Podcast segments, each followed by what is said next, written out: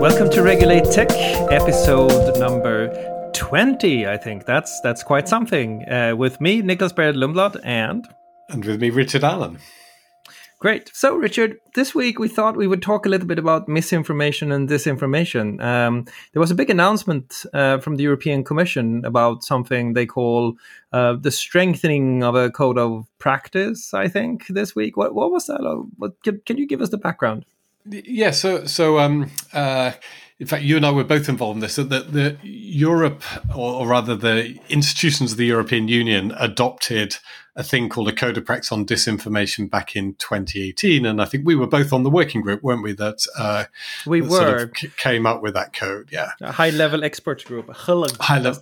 Uh, uh, yes, yeah, lovely, lovely acronym. And uh, uh again, it is all on the back of what had happened essentially in sort of 2016 uh, and was very um, political at the time. And so we'll, we'll get on to talk about where it's evolved to. But, uh, you know, originally what had happened was that there had been uh, obviously the election of President Trump in the United States and, and uh, concerns around disinformation of all different kinds. We'll, we'll dig into that. Um, people had raised concerns about the Brexit referendum. I have a lot less actually sympathy for those. Even even though I'm sympathetic to one side in the referendum, I, I'm not sure that the disinformation piece was quite as valid there as it was in the US. But I, uh, uh, these two things obviously created concern in the European institutions, and they had their parliamentary elections uh, coming up in 2019. And so I think really with an eye to to the European parliamentary elections, they created this uh, high level expert group, and and that came up with this uh, essentially a code of practice on disinformation, which invited different players to come in and do things to combat disinformation. Say very much with a focus of how do we how do we stop it impacting on the 2019 European elections. And then what's happened is, well, since then, uh, COVID in particular has come along, and there have been a fresh set of concerns around uh, health-related misinformation. And the Commission has been reviewing how effective that code of practice was and is now coming up with a, a guidance. In other words, it's a sort of setting out the direction under which it expects that code to evolve, and that towards the end of this year there will be a revised, updated version of it. So this document says, look, these are all the ways in which we think the code needs to be updated in 2021, uh, the one that was originally adopted back in 2018. But but didn't the commission just come out with the Digital Services Act that's sort of about the same thing? How how the, how do the two connect? it is so. Um, it, it, you know, with European legislation, there, there's a only so much they can do at any particular time, and it's a very, very long process. So, what actually happened back in 2018 was a, an understanding that oh, something needs to be done, and it was the tail end of the cycle, the five year cycle of all the European legislative process. So there's no time to do any legislation. So, so, essentially, they sort of pushed off and said, look, we'll come up with something that's not legislative and we'll do the legislation in the next cycle, which is the 2019 to 2024 one. So, yes, we have in this cycle a commitment to legislate this thing called the Digital Services Act. Um, but the commission is saying correctly, look, that's going to take us, you know, two, three years. Uh, and therefore, we need to do something in the meantime. But actually, in this document, there's quite a few interesting areas where I think it correctly says, look, you know, if if uh, businesses, it's mainly about businesses in the tech ecosystem. Uh, if they want to get ready for the Digital Services Act, one of the ways they can do that is by taking a, a bunch of measures now under this voluntary self-regulatory code of practice because technically th- this has no sort of legal force. You can't be fined for not doing the stuff in the code of practice. But eventually, under Digital Services Act, you will be you'll be exposed to threats and fines if you don't do things. So they're saying like get on with it now under the code of practice, and then we'll sort of nicely allied into a regulated regime once the Digital Services Act comes into force. That's that's a that's an interesting version. It's sort of you you see the European Commission dealing with or trying to deal with the fact that it takes a long time to get to European legislation, and they're they're sort of assuming the passing of the DSA. They're saying under Article 35, you're going to have the opportunity to formulate a code of conduct, and you know what, this code of practice could be exactly that. So you better lean in because if you do, we're going to grandfather you into the DSA with this, and it'll give you a whole lot more predictability and some protections from fines and of the kinds of liabilities if you actually do so. So it's sort of it's self-regulation with the added incentive of a not yet determined legislation that is a few years out but sort of reflecting some sense of of the commission trying to manage the urgency it feels here, right? Yeah, and it's again not not unique in this area. Again, my my, um, my favorite friend, political intent, is always the thing to watch out for. Look, if you're in a company or a business, you know, looking at what the politicians intend is really helpful because we're going to end up with legislation. If the intent is there, it's going to translate into legislation. And so I think if there is consistency between what what they intend to put into legislation and and something that's sort of uh, happening on a non-legislative basis today in a sense that's that, that's helpful from a company's point of view um, another area where we can look at this is played out in a very similar way is around uh, terrorist content and so there was a another commission group where I think we were both on again. Yes, we were. We, yes, where we would uh, we would meet with the various commissioners who were in charge of um, uh, uh, dealing with counterterrorism. Well, it's and, always before and, you know, Christmas. I remember sometime in yes, December. Yes, it was it was a, a, a terrorist Christmas present. Yes, so they, they would always sort of. Um, again corral all the companies into making commitments around you know, uh, reviewing reports about content and taking them down quickly, but with very much with one eye towards saying, look, at some point we're going to bring in a directive or a regulation that is going to make you do this. So, you know, better to get hold of it now. And so, again, I, I think it's unusual if that um, political intent really is there to, to, go as far as you can on a voluntary basis. Actually, I think that does sort of make sense for both parties. I think where it's different from classic models of self-regulation is that in the classic model of self-regulation, the suggestion was you end there. You know, if if you do all of this stuff, uh, then we won't bring in the regulation. I think you're right. What's different here is they're saying, hey, companies, do all this stuff in the code of practice, and then you're still going to get legislation. So it's a it's a different model from your classic self-regulation means no legislation it's sort of a preview of the legislation through self-regulation, which is which is it's a prequel. A, it's a prequel. it's it's a little bit like yeah. the it's more like the Germans. You know, when I spoke to Germans about self-regulation, they always frowned and they, sort of would wrinkle their noses and they would say, "No, no, we talk about co-regulation in Germany." Yes. and and that's sort of that's the model here, well, I think. I mean, where self is again really interesting debate for all of us in this circles. Also, where self and co begin and end is really interesting. I think I think the commission would argue that the the, the new regime of the Digital Services Act is going to be co-regulation because there'll be these codes of practice that are drawn up uh, actually by external parties. Uh, industry, for example, may be able to draw up its own codes of practice, but those codes of practice will then have a legal hook and and have consequences in the regulation. So I think they would argue that this is pure self-regulation. But again, it's interesting. It's it's sort of self-regulation with a uh, the involvement of a political institution. Um, and again, I'm not sure. I think maybe we need more more sort of definitions in order to to to be able to talk about pure self regulation. Industry just gets together and does something itself. This model of you know technically it's self regulation, you can't be punished, but uh, you've got some politician kind of holding a gun to your head and saying you've got to do this thing, um, and then you move into classic co-regulation where you still develop the codes, but but if you you know you, the codes need to be approved by somebody in government, and if you don't get them right, you can be punished. And then I guess you know the other end is a real classic regulation regulation where it says here's a set of rules, this is what you must do, and the government kind of owns the code as well. And last week we were talking about um, the UK's online safety bill. The online safety bill is in that latter bucket. You know the the code, the thing that tells companies in detail what they've got to do is going to be owned by the regulator, the UK regulator Ofcom. It's not going to be for the companies to make it up themselves.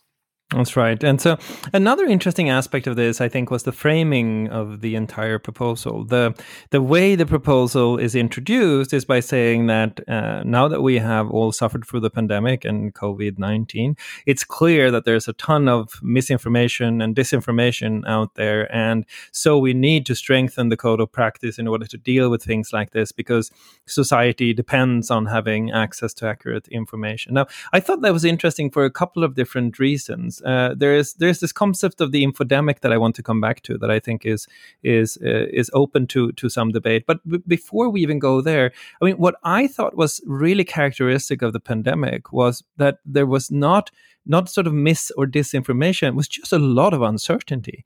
People, really good medical researchers, did not agree on some basic things and still do not agree on some basic things about this virus or the pandemic.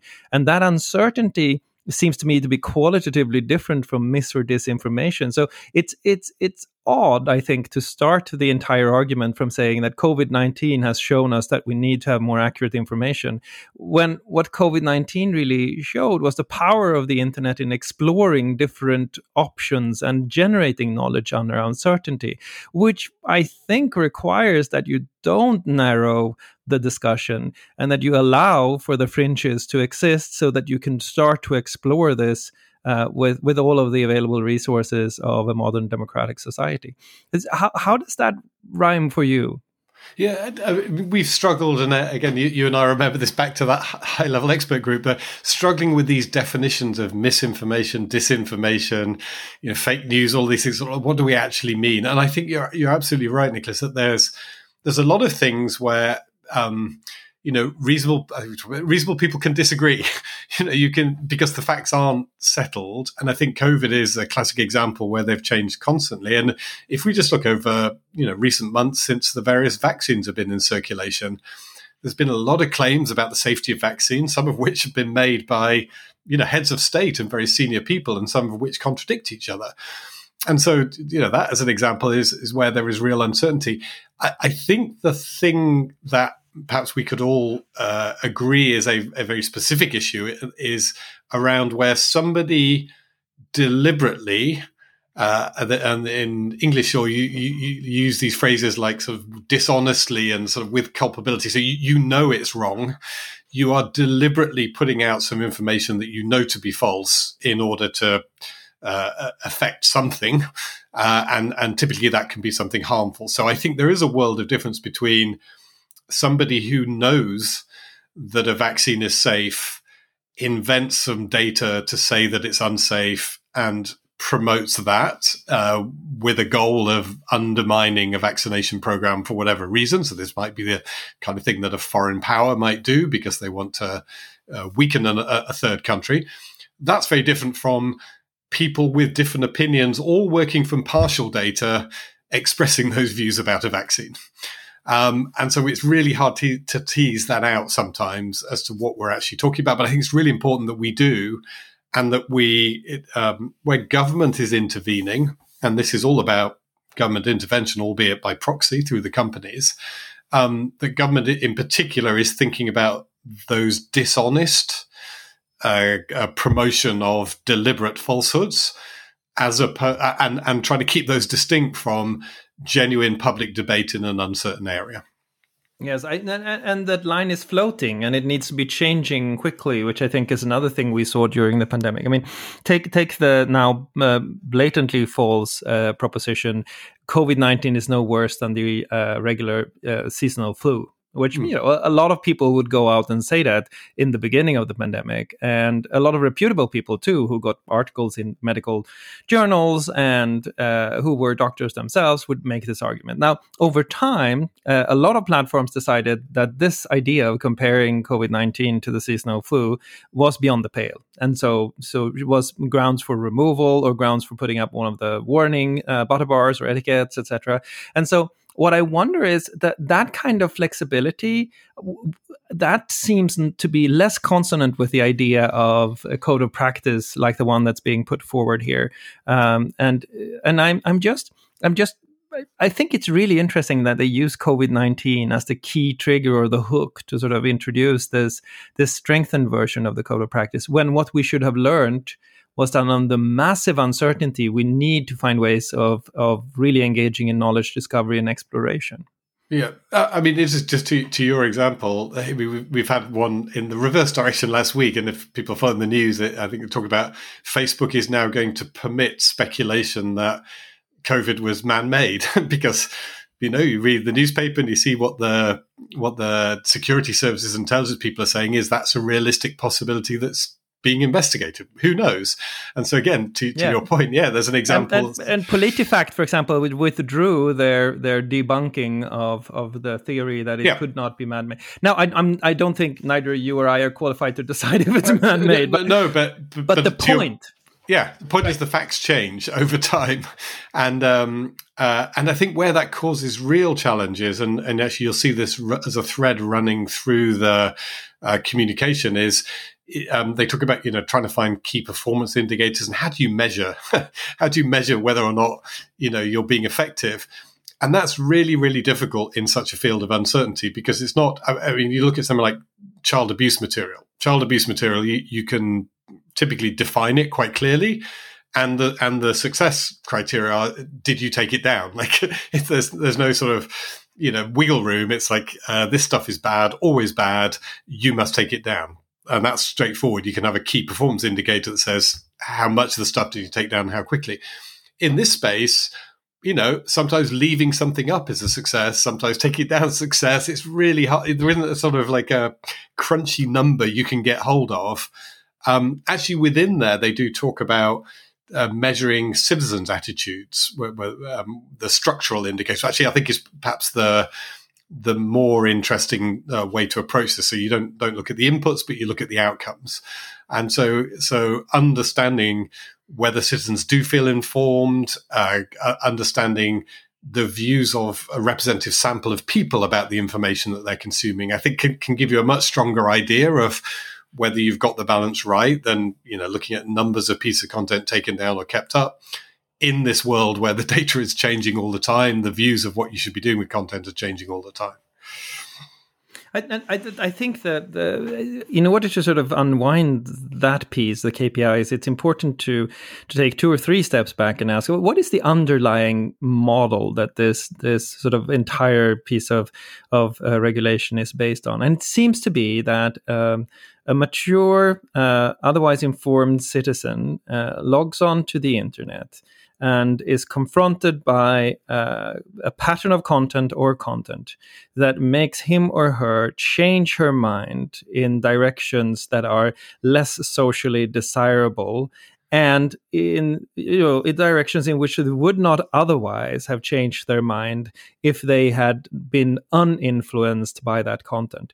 That's that model though works in all kinds of directions doesn't it yeah, I mean, I think the meta question they're asking essentially is who should edit the internet, in the in the same way that somebody edits, you know, a newspaper or a TV channel.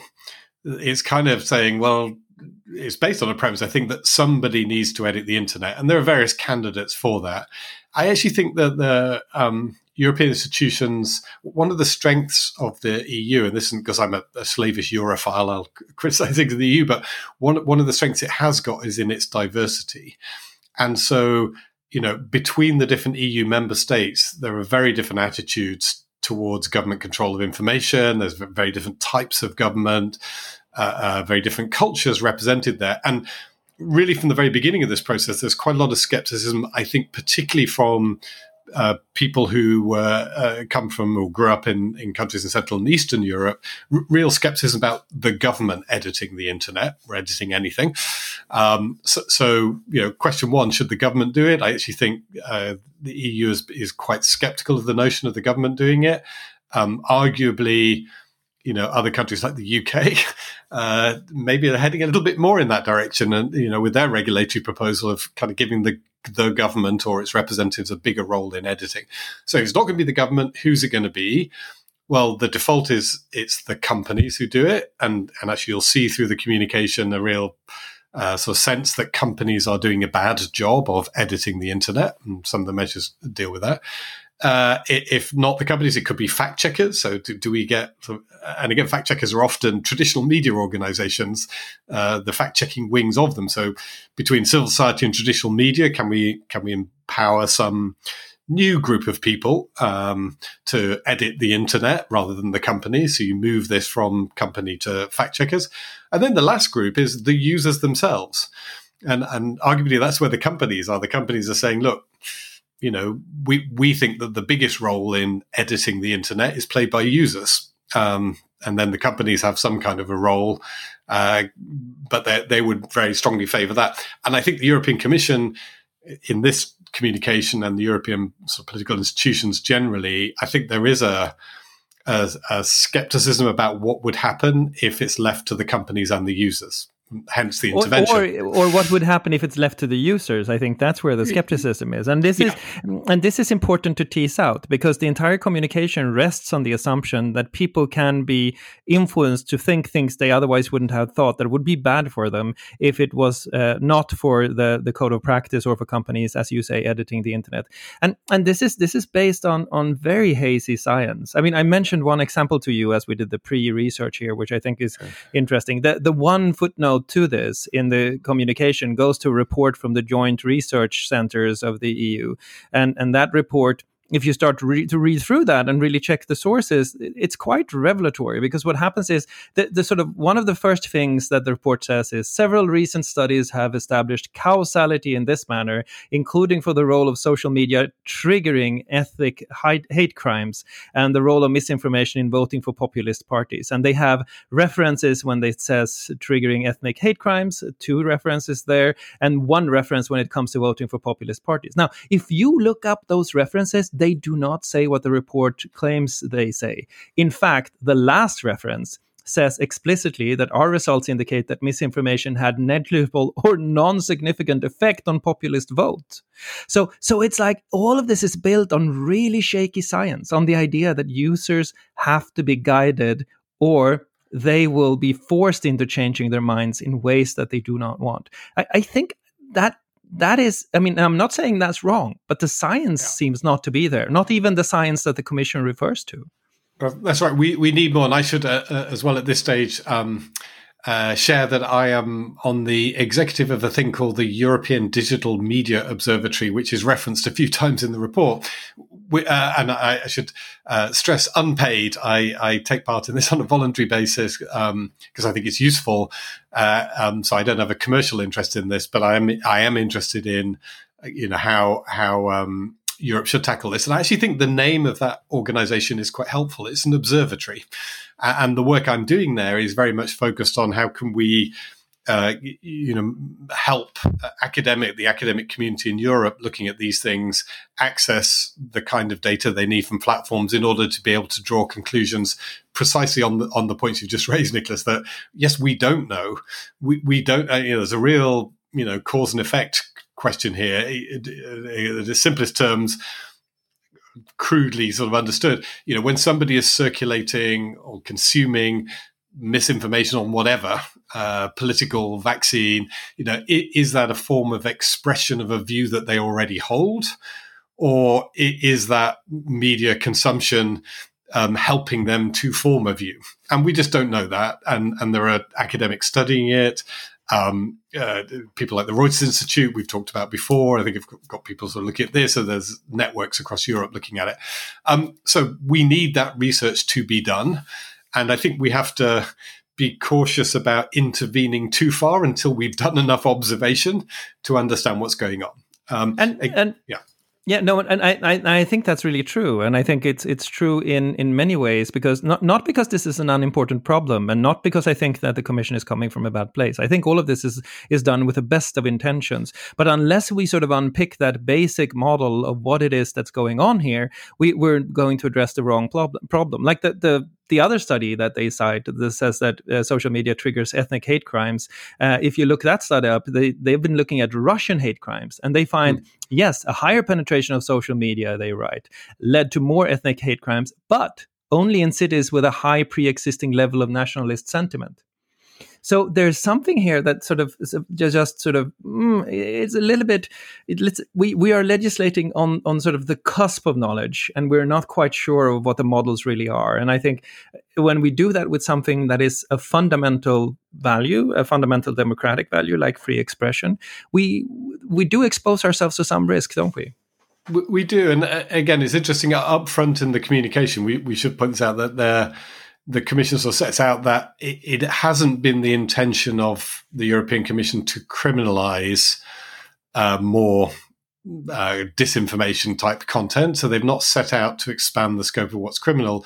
They are setting out to kind of shape the information environment in which we work. And again, very interesting, sort of philosophically, to, to what extent is it infringing on freedom of expression if you allow people to say things still? You've not, your law is not prohibiting them from saying it, but that you try and influence the means of distribution, in this case, internet companies, to distribute it less. Um, to what extent is that uh, an infringement of free expression versus you know just criminalizing it and and seeking its removal altogether? So again, that's a uh, another area that becomes critical for us to understand if if um, you know somebody can say what they like uh, but nobody can hear them because the algorithms have been changed in line with you know some of the arguments being advanced in the communication, such that uh, uh, that content never gets promoted to anybody else. How should we feel about that from a free expression point of view? Um, whereas I think it's very clear if it's you know if the law says you can't say this thing anymore, or it said companies you must just remove all this stuff, like that's very clearly a violation of freedom of expression changing the distribution model big question. Uh, and again something i think we need to debate more.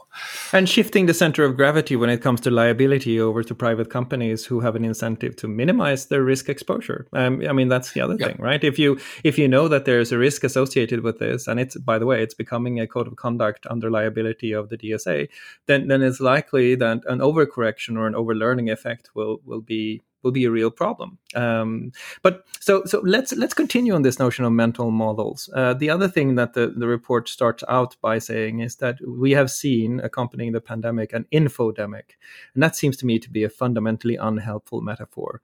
Uh, this notion that you know you're infected by a information just like you're infected by a virus. That's that's not how that works, is it? No, no, and, and again, uh, um, yeah, I, I've I recoil at that phrase. It's become common. Uh, people throw it out there, but but there is, a, I think, a, a sort of critical difference, which is th- this question of whether people are circulating bad information as a reflection of something they believe already, or whether they are changing their behavior because the bad information is being circulated. And, and, you know, that's so different from a disease. It's, it's almost like, you know, um, it, uh, if to take the disease version of things, you know, it's not that you've caught the virus from somebody else. It's that you've self-generated the virus. and now you're sick, but hmm. you're sick because you self-generated. It. Nobody gave it to you. That's where you are. And yes, you, you may be sort of shedding the virus out there, um, but it may not be infecting anyone else. The people who are shedding the virus are people already sick. I've probably got as far as I can with that metaphor, but they're, they're in, in viral terms, they're sick because they have a belief uh, that that didn't come from a third party; it came from themselves. They, there are you know people who who believe all sorts of things. Uh, people who want to believe uh, that it's only as bad as the flu because they really want to go to work and that's really important to them.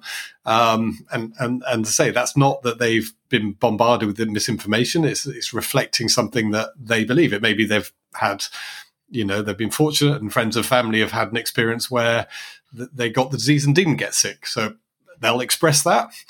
Uh, arguably, they're now shedding misinformation because they're saying this thing is no worse than the flu. Um, but it didn't happen because they caught it that they they were subject to a pandemic of inf- information. It, they, it happened because that was their experience and their beliefs that came out of that experience. Yes, and I think I mean the the other thing that's worthwhile thinking about here is that you know if your favorite word is political intent, I think mine is agency, and it, it sort of very clearly seems to to violate the notion that there is any agency whatsoever because you're we don't blame people for getting the virus, or, or at least we blame them to a very small degree for getting the virus, and and just generally, I mean, you could make the objection. I remember uh, one of our, our one of our uh, co-members of the group was sort of really reluctant to talk about about infodemics and, and sort of made the point that if if you hear the state talking about information as a question of hygiene, that's not a good sign. Yes. That's not how to think about information or public debate, right?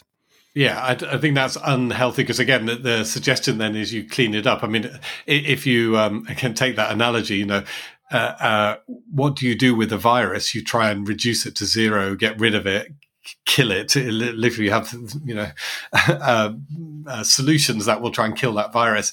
Again, back to where we where we always started this conversation.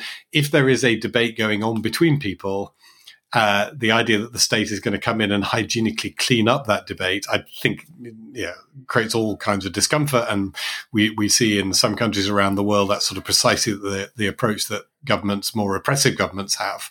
And I don't think it's helpful. So that language of hygiene, you know, cleanliness, I don't think is relevant when you're in an area where there is legitimate debate going on. I agree with that, and I think that the the the other thing that you could point out is that if if you're thinking about this as um, as some kind of of infodemic or some kind of disease, then then uh, the question is what what is what is healthy debate, and you end up being extraordinarily paternalistic. At some point, it's sort of it's you know what's the equivalent to sugar tax in misinformation? you have to you eat a number of vegetables every day. So uh, where does that end? Where does the paternalistic model sort of end intervening? But but the, the other underlying theme that's interesting in the communication is this question of of um, of curbing the tech platform's power. Um, but this brings us back to a paradox I think we've talked about before. It's it's sort of almost you hear the the legislator saying, uh, "Oh, you are so powerful, so you have to do more." neglecting that if you do even more then that actually increases your power certainly under liability but the way this is being painted in the code you, you already mentioned this in the in the code of practice here as it's being strengthened is we want the companies to edit the internet what what does that do with the fundamental power dynamic here?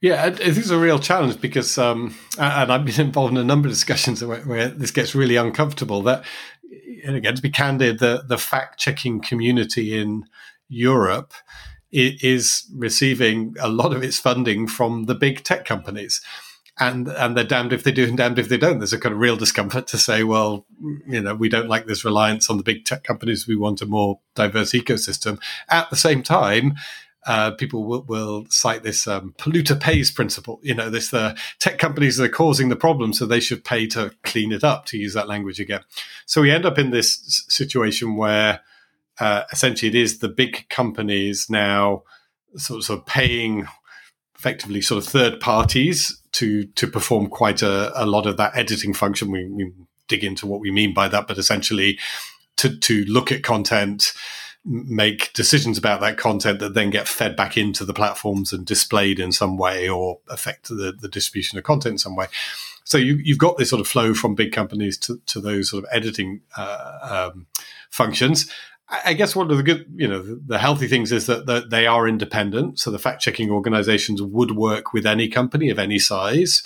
And so uh, it may be that big companies are paying, but those fact checks are available to any of the competitors. The challenge being that many of those smaller competitors will not necessarily have the infrastructure to incorporate uh, the fact checks as technical infrastructure to kind of use them in the same way as the bigger companies. So, very interesting sort of large, small company dynamics uh, to play out here.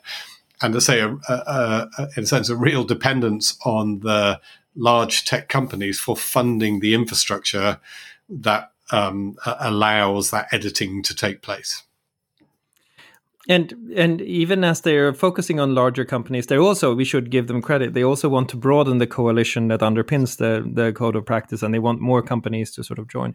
And when they when they do that they they uh, expand the code to messaging services. Yes that seems to me to be uh, an interesting move because at some point at some point sort of you you can understand tech platforms you can understand the analogy as sort of a, these are new services or kind of like there's a lot of this editing stuff but nobody edits my phone calls. So where how do we think about that? How do we think yeah. about the messaging service inclusion? I mean messaging is so interesting. I mean for, for firstly because you know, if, if your um, hypothesis is that the reason people are consuming, uh, I'll use the technical term, crap, is because the, the, the, crap is being promoted to them by the algorithms of the social media services. With private messaging, you've taken the there is no algorithm. Private messaging is people communicating with each other, maybe in groups, but still, it's it's the only decisions about what gets stuck in a private message and sent to somebody are decisions taken by human beings. There's no there's no algorithm sticking stuff into your private messages. And so it's really interesting just as a test case to say, look, if, if you're still consuming the same amount of crap on your private messaging services, then that sort of tends to suggest that the issue is with the humans, not the algorithms, because they're the ones who are pushing out there. So and, and there are concerns that there is a lot of crap being consumed and therefore attention's focused there. The communication interestingly says uh, you know, any measures in this space should be taken without interfering with encryption, which is very positive and actually very positive. Yes, yeah, a very interesting contrast with the UK drumbeat, where the UK legislative drumbeat is all about we've you know encryption hides a lot of bad stuff, and there's a lot of either veiled or explicit threats to end-to-end encryption in the UK debate. Doesn't seem to be there in the, the this EU debate. But if that is the case, and you're going to stick with uh, end-to-end encryption then by definition, with end to end encryption, every piece of content from a computer's point of view looks different. So the same words on the page will be encrypted in you know differently by definition for an end-to-end thing. So you can't compare them. And this, this, is how you you know typically try and find bad content is you have a computer that sits in the middle and goes i'm going to try and spot a pattern of this same content going through with end-to-end encryption, the patterns don't necessarily exist. Like certainly you can't read the content. So you need to find what they call content agnostic measures. And those content agnostic measures will not uh, actually directly address the misinformation the same way. So they can do things like saying, well, if something gets forwarded a lot with a certain pattern of forwarding in a private messaging system, we might guess that that might be problematic content we don't know. It could just be like really popular for perfectly legitimate reasons. But the, but the systems people are developing are doing that sort of guesswork and then crudely doing things like limiting the number of times you can forward a message. Or they can put a label on saying this message was forwarded, based again on the hypothesis that forwarded messages may be more likely to be misinformation than not. Um, what they can't do, and I saw one of the suggestions in there, is to say you need to make sure that if something was labeled as false on social media, the label travels with it into a private messaging service. Well, you, you can do that for the first message, but if somebody then takes that same content and strips off the the label and then forward it, forwards it on, there's nothing you can do. That's like game over um, because it's your private message. No one else can read it. No one will even know whether or not you stripped off the the false label. Um, so I say much more limited set of tools you can deploy in private messaging if you're going to do it in this content agnostic way. Whereas on the, your classic social media, it's, it's absolutely the opposite of that. It is it is super content conscious.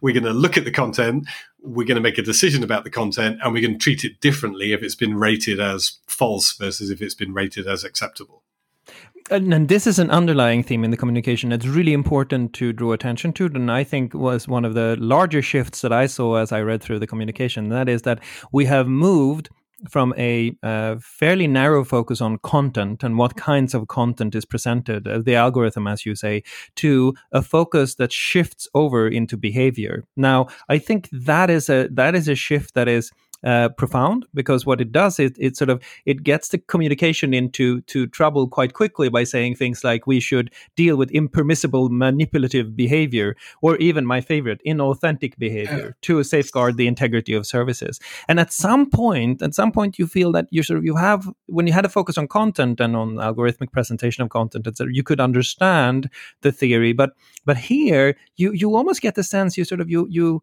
you take a deep breath and you say, what they really want is a better citizen.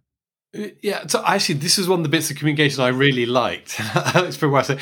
And and the phrase "inauthentic behavior" I think come is actually a Facebook coinage. I think uh, that they they started this, and I, I think the easiest way to think of this is this is a a more complex and sophisticated way of thinking about what people used to talk about as bots. So in the early generation of a lot of these measures, they, the the call to action was you've got to deal with bots, and of course, a bot in its simplest term is an account that is not being well, again, different definitions, but not being operated by an individual on a kind of one-to-one basis. So it could be, it could be computer generated, or it could be a network of accounts operated by humans, but humans who are misrepresenting themselves for for some nefarious purpose. So I think we've moved on from bots because I don't think bot was a particularly useful term. There are a lot of good bots and bad bots. When I communicate with a lot of um, retailers, they will use a bot to deal with uh, my question and answer stuff.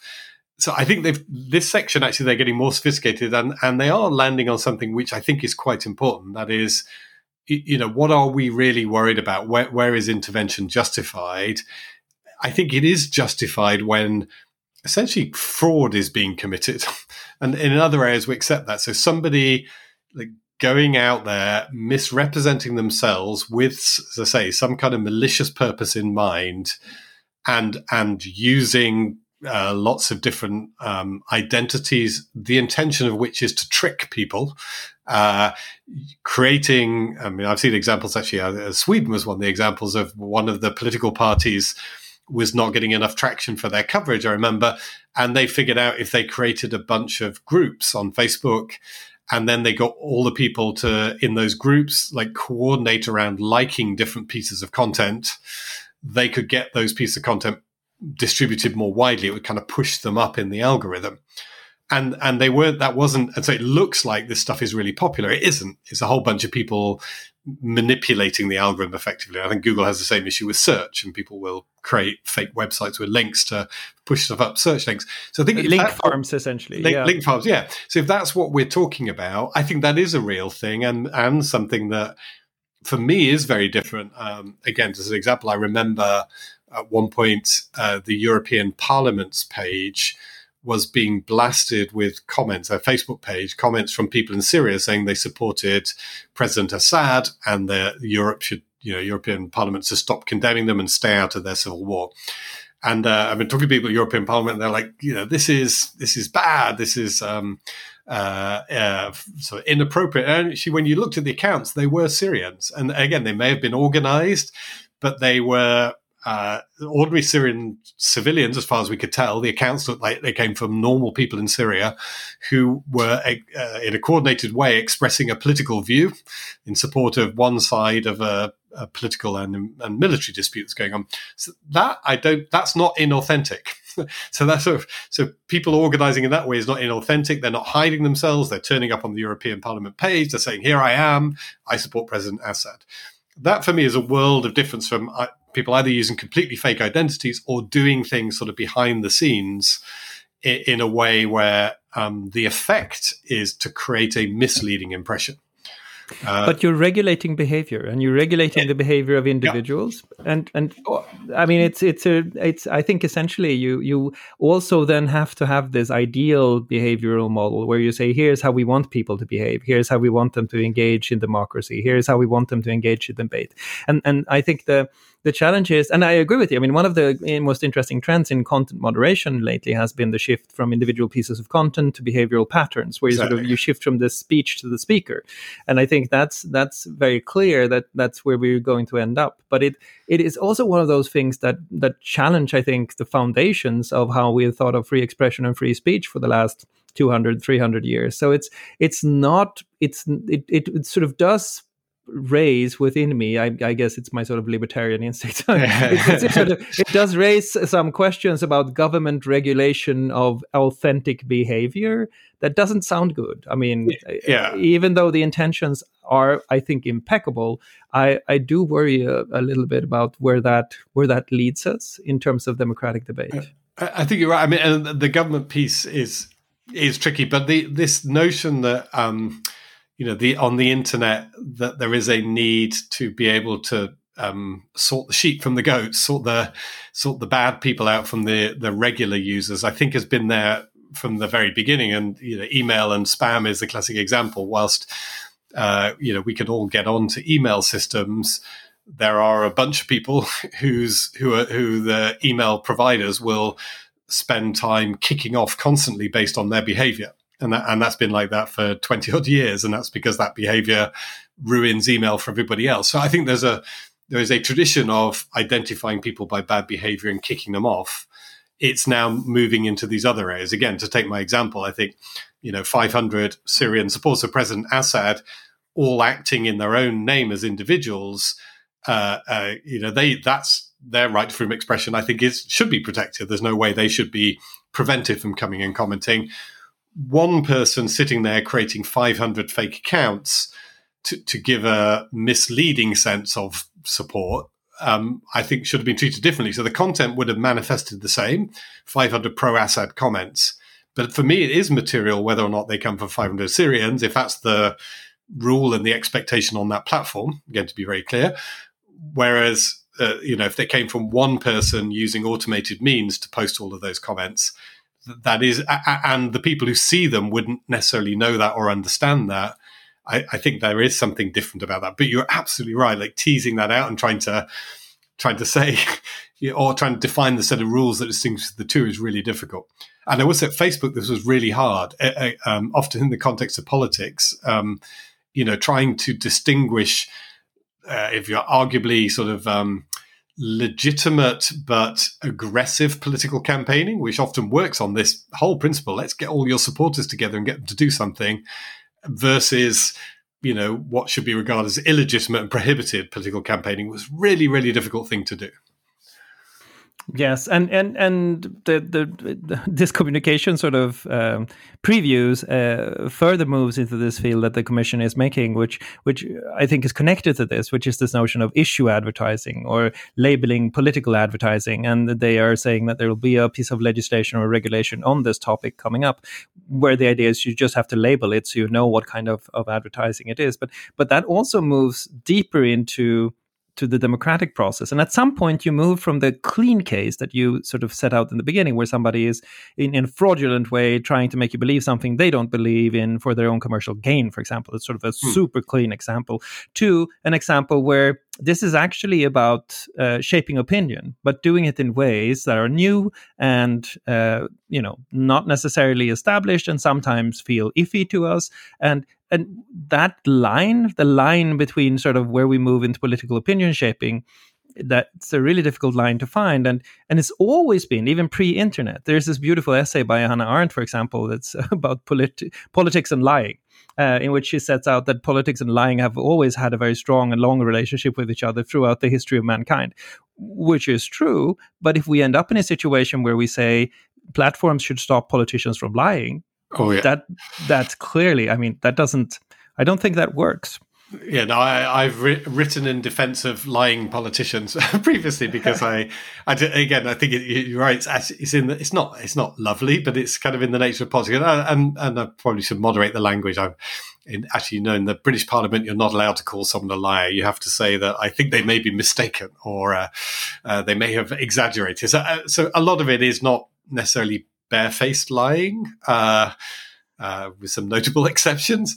Um, quite a lot of it is sort of exaggeration, or you know, uh, it's not it's, it's, telling part of the truth rather than the whole truth. So, but that is that is the nature of political discourse.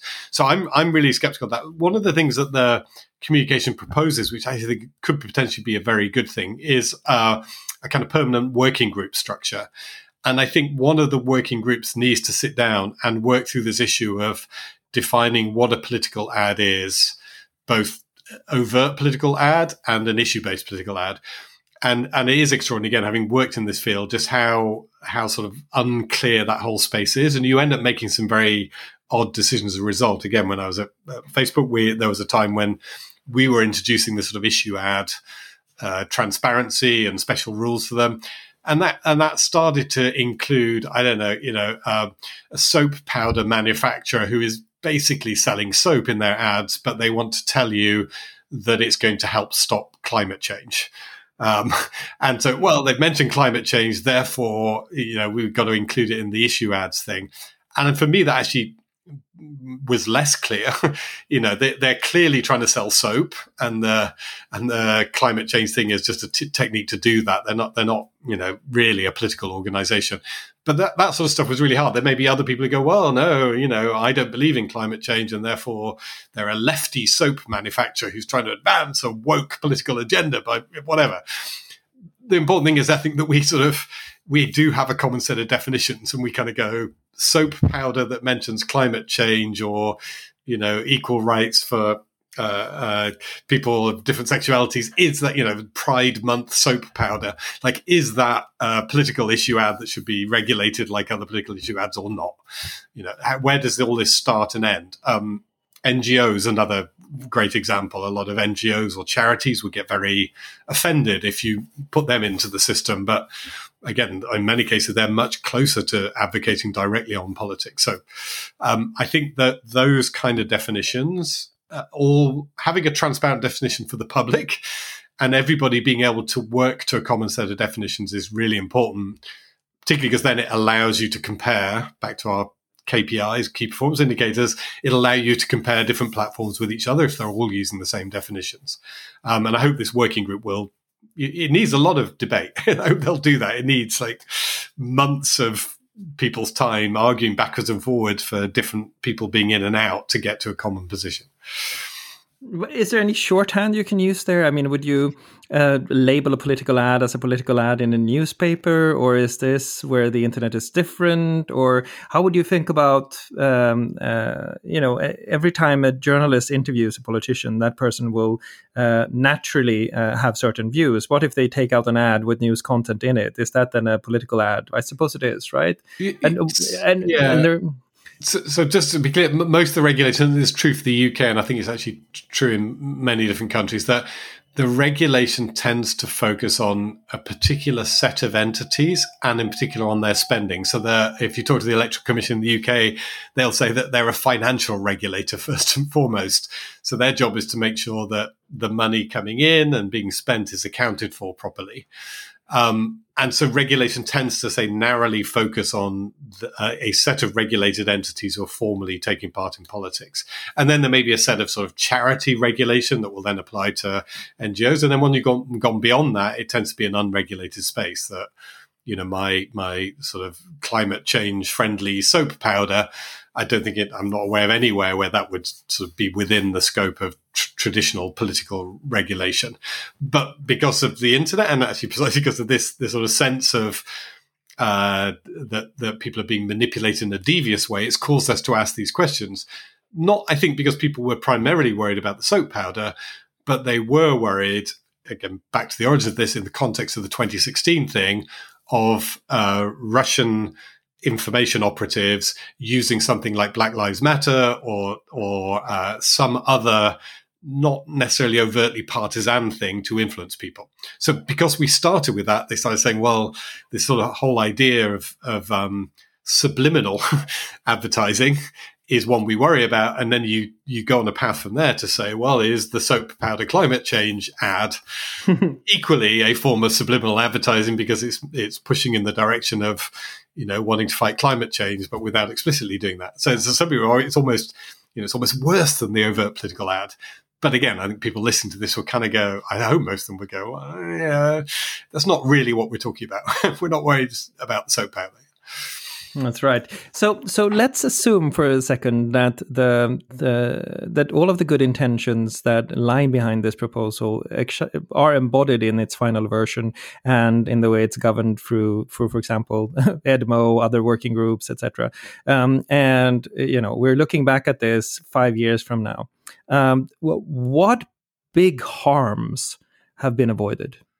Yeah. So so I think there are there are two harms that I think we can really deal with. So one is this foreign manipulation, which is real. You know, these are information operations. Again, they're not entirely new. There are they used to do it through radio shows and cassette tapes and things like this. These are, you know, paid representatives of a particular state whose job is to sow discord or fight for one particular contender in a political contest in a third country. And so I actually I think we shouldn't lose sight of that. That should be that that is for me an entirely kind of legitimate target. Um, you do not want no country in the world wants. But but just one question. I, yeah. I, agree that's a legitimate target, but is it the legitimate target for companies though? I would argue that that's actually something that should be dealt with uh, between ministers of defense. Yeah, well, I, I, think I think for regulators, uh, you know, and and in this case, the commission to be saying, you know, if if your company is going to be popular in my country, if you've got a lot of users in my country, um, I expect you to protect those users from this hostile foreign threat. And, and hopefully, if they do it well enough, it avoids bringing the ministers of defence in too much. But the minister of defence should sort of be part of it. But the idea is, you know, it's in the it's the in the interest of peace and stability um, for countries to kind of defend themselves against these very deliberate, sort of hostile attempts to to disrupt and corrupt their information space. So I think that's well, that and, and, in the US they're discussing whether or not this is casus belli. If information operations are against the country, could actually be reasons for for limited and proportionate response. And and I, I really think it's a I really think it's a live question because what you're saying is that yes, information operations from other countries will be tolerated because we expect large platforms to take care of them and so protect us.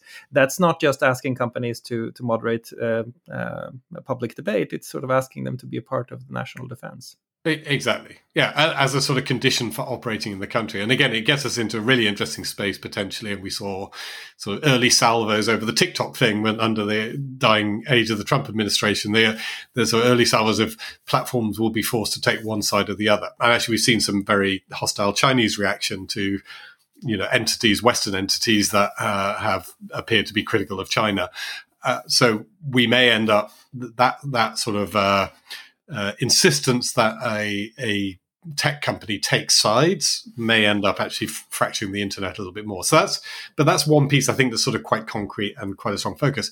The second really big question, though, uh, uh, where I think there's a lot more um, doubt about how effective it will be, but I think is going to happen, is this question of the internet is going to have editors. uh, so it is moving. We talked about this in the context of the UK legislation. It, it feels to me like, well, at least the large platforms are, are, are you know, the pr- pressure is all in one direction. It's that they've got to have some kind of editing structure in place. And there will be different views on, on who should be doing that in different parts of the world. I think the EU in this communication is sort of very much steering towards this civil society primary editor model um, and companies having to, if you, again you look through the communication, there's a lot about companies having to provide data to civil society people, uh, work with civil society people, and so on. There's a sort of common thread about that. There's a lot of trust in fact checkers, and again, a lot of European fact checkers are uh, related to or housed by traditional media organizations. So there's a lot of trust in in in getting those folks involved. Um, that's the way I think you know it. it it's only will happen if this this all comes into place. Will that make for a better internet? I, and people have different views on that. I I kind of tend I'm I'm not panicking about it if it's done in the right way. I think there's quite a lot of advantage, uh, at least where you're not. As I say, from a freedom expression point of view, telling people they can't see things or can't say things anymore. Um, so you're not criminalizing a whole bunch of more speech but you are trying to um, you know sort of shape the atmosphere in the main thoroughfares of the internet. And again we talked about this before. It's not that you know in the city when you walk down the high street in the city there's sort of certain expectations and norms of behavior. If we're talking about that the information equivalent of that that um, the editing is is setting certain norms of behavior for these main thoroughfares i i am not panicking about that personally but others may so the first harm I understand the notion of quenching information operations, and I think it's a real thing. Uh, we may sort of have have at least slightly differing views on where that resides in a modern democracy. If it's in sort of the private sector, or if this is actually a national defense issue, and how you know the private sector works with national defense is is in itself a really interesting political question to unpick. The the second harm seems less clear to me when you talk about uh, what the sort of second harm that we have avoided is, because it seems, and I get back to this, it seems as if what we would have avoided then is a corrupt citizenry or you know uh, or less informed citizens or or citizens that make decisions against their own uh, best knowledge it's it's there's a there's a touch of Brecht, Brecht there, Bertolt Brecht. Right? Yeah. You know, we need to elect ourselves a better people. Uh, yeah, I d- I don't. So I think if you go down to the individual, uh, there's that. So I think it's it's really important that we think of it at two different levels. One is for the individual. I think, as I say, uh, as long as the individual can go down the back streets and do their thing and say their thing, that's fine. Uh, um, so then I don't think you've kind of crossed the line t- to be uh, completely violating their freedom of expression. But I think there that you can sort of tidy up main thoroughfares. Uh, uh, and the harm you're preventing, I guess, in those cases are, is sort of you'll you you have a view that there will be accidental harm uh, if people again let's use that analogy if i'm if i'm walking down the, the high street in my local town there's sort of certain expectations that of safety of what i'll be exposed to that would be different from if I was in a private home or or another space. I, I mean, to that point, again, I, I think um, you know that limiting what is done in private messaging, if we take that analogy, is really important. Not trying to go too far there. Um, because that is the much more the equivalent of the private home. But but something that says, look, we are trying to shift the norms of behaviour in those main thoroughfares. Uh, I actually think there could be sort of broad public support for that. Uh, and I think also, I mean, in addition to the broad public support, I think there is another harm that you can avoid. And the other harm is that, uh, to a certain extent, the current climate, and not least the the way the current climate is being described or the way the current climate is being criticized, might actually stop a lot of people from participating in democratic uh, conversations online. And so, you know, to your point about the city, if you know that there these these cities are not safe, then then your regular family won't go out, or people who who are who are not that confident that they can hold on to their purse if they're robbed won't go out. So one of the harms you might avoid is uh, a decline in participation in democracy, which would be I mean, if you can get to a point where people feel that the democratic debate, democratic discourse online is meaningful to participate in, that would be quite a big prize uh, if you can achieve yeah. it. And, and, that's where I think the interests actually align with those of a lot of the platforms uh, who have struggled themselves, and they're they're constantly being attacked for this. That um, you know, the the platforms sometimes appear to be ending up defending, you know, people circulating crap and doing like terrible things. Uh, uh, it, so you end up in that position. It's not where you want to be, but there's people on your platform who are sort of like actually polluting it for everyone else, and it feels like you're on the side of the polluters, not the you know mainstream use of your platform. Uh, when you can't get hold of, you know, get across things like hate speech and stuff like that. Again, uh, that, so I think there's a real alignment of interest potentially for the platforms. Um, and for the vast majority of people who use those platforms, you're absolutely right. They will feel more comfortable. They'll engage more if they're not expecting, you know, bad behavior, torrent of abuse every time that they, they engage. I wonder how things would have evolved differently if instead of framing it in the negative and saying we should stop terrorist content, we should stop misinformation, we should stop disinformation, if we instead had had a debate about how we increase democratic participation in the conversation online, how we make people feel more comfortable with uh, exploring uh, how we live together or what kinds of political proposals we have. It, the current debate is very much framed around risk, very little about opportunity, which is kind of a shift we've seen in the internet debate overall, as we've discussed several times before. And I, I sort of it would just be interesting to sort of peek into an alternative universe where all of this was framed not around the risks, but actually around the enormous value we'd have if we could have a scaled up democratic debate online. I think I think you might have just given us the material for episode twenty one. I think we should start from that point of um, when I turn on an internet connection. This is the incredible sort of value I get, which includes the value of oh wow, I can have a political debate with lots of other people. I can participate more. um, and I think yes. we should. You're absolutely right. We should start from that principle because you, you, the the working assumption still in this is almost that you know social media in particular uh, has has coarsened or worsened political debate. And what we've got to do is kind of limit its harmful effects when actually I fundamentally believe the reverse is true. Uh, again, when you look at the general global perspective, uh, not, not speaking to people's individual experiences, some very uh, terrible experiences, but at a general level, uh, the opportunities to involve in political debate now are greater than they ever have been. And if you took social media away, you know, you would significantly worsen uh, the the sphere, the public uh, political sphere. But maybe we need to have a conversation. Starting, let's start from the reverse point and see what regulations we come up with. I love that. I think that sounds like a great idea. Well, uh, that's a great note to end on. And um, this is our 20th episode. We're very happy to have had some of you listeners with us for 20 episodes. And we promise you that we'll continue doing this um, as long as you continue to listen. So share the podcast, tell people about it. Make sure that uh, if you find something you agree with or disagree with, you let us know. And the podcast can be found on Richard's website, which is www.regulate.tech. Perfect. Thank you so much, and uh, hope you tune in next week.